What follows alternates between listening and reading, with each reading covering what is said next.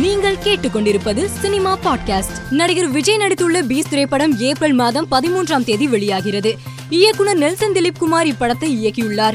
இப்படத்தில் கதாநாயகியாக பிரபல தெலுங்கு நடிகை பூஜா ஹெக்டே நடித்துள்ளார். இந்நிலையில் வெளியீட்டிற்கு தயாராக உள்ள பீஸ் திரைப்படத்தில் வன்முறை காட்சிகள் அதிகம் இருப்பதாக கூறி குவைத் அரசு தடை செய்துள்ளது. அ பியூட்டிஃபுல் பிரேக்கப் என்ற ஆங்கில படத்துக்காக ஆம்ஸ்டர்டாம் சர்வதேச திரைப்பட விழாவில் சிறந்த இசையமைப்பாளருக்கான விருது இளையராஜாவுக்கு அறிவிக்கப்பட்டுள்ளது. எனது இரண்டு மகள்களுடைய பாஸ்போர்ட்டுகள் தன்னிடம் இருக்கிறது. ஆனால் மோனிகா அதை மறைத்து முறைகேடாக புதிய பாஸ்போர்ட் பெற்றுள்ளார் என்று சமீபத்தில் மனைவியை பிரிந்த இசையமைப்பாளர் டி இமான் அவருடைய முன்னாள் மனைவி மீது வழக்கு வந்துள்ளார் தமிழ் சினிமாவின் முன்னணி நடிகரான விஷாலுடன் பனிரெண்டாவது முறையாக இசையமைப்பாளர் யுவன் சங்கர் ராஜா லத்தி படத்தில் இணைந்துள்ளதாக சமூக வலைதளத்தில் விஷால் பதிவிட்டுள்ளார். உன்னாலே உன்னாலே படத்தின் மூலம் அறிமுகமான நடிகர் வினய் ராமன் தேடிய சீதை உள்ளிட்ட படங்களில் நடித்த விமலா ராமனை காதலித்து வருவதாகவும் அவர்களது திருமணம் விரைவில் நடைபெறும் என தகவல் வெளியாகியுள்ளது. நெல்சன் இயக்கத்தில் விஜய் பூஜா ஹெக்டே நடிப்பில் உருவாகியிருக்கும் பீஸ் திரைப்படம் வன்முறை காட்சிகள் அதிகம் இருப்பதாக கூறி குவைத் அரசு பீஸ் திரைப்படம் வெளியாக தடை செய்துள்ளதாக தகவல் வெளியாகியுள்ளது. அமெரிக்காவைச் சேர்ந்த கேலக்சி திரையரங்கம் விஜய் நடித்துள்ள பீஸ் திரைப்பட கதையை பகிர்ந்து ரசிகர்களை அதிர்ச்சிக்குள்ளாக்கியுள்ளது.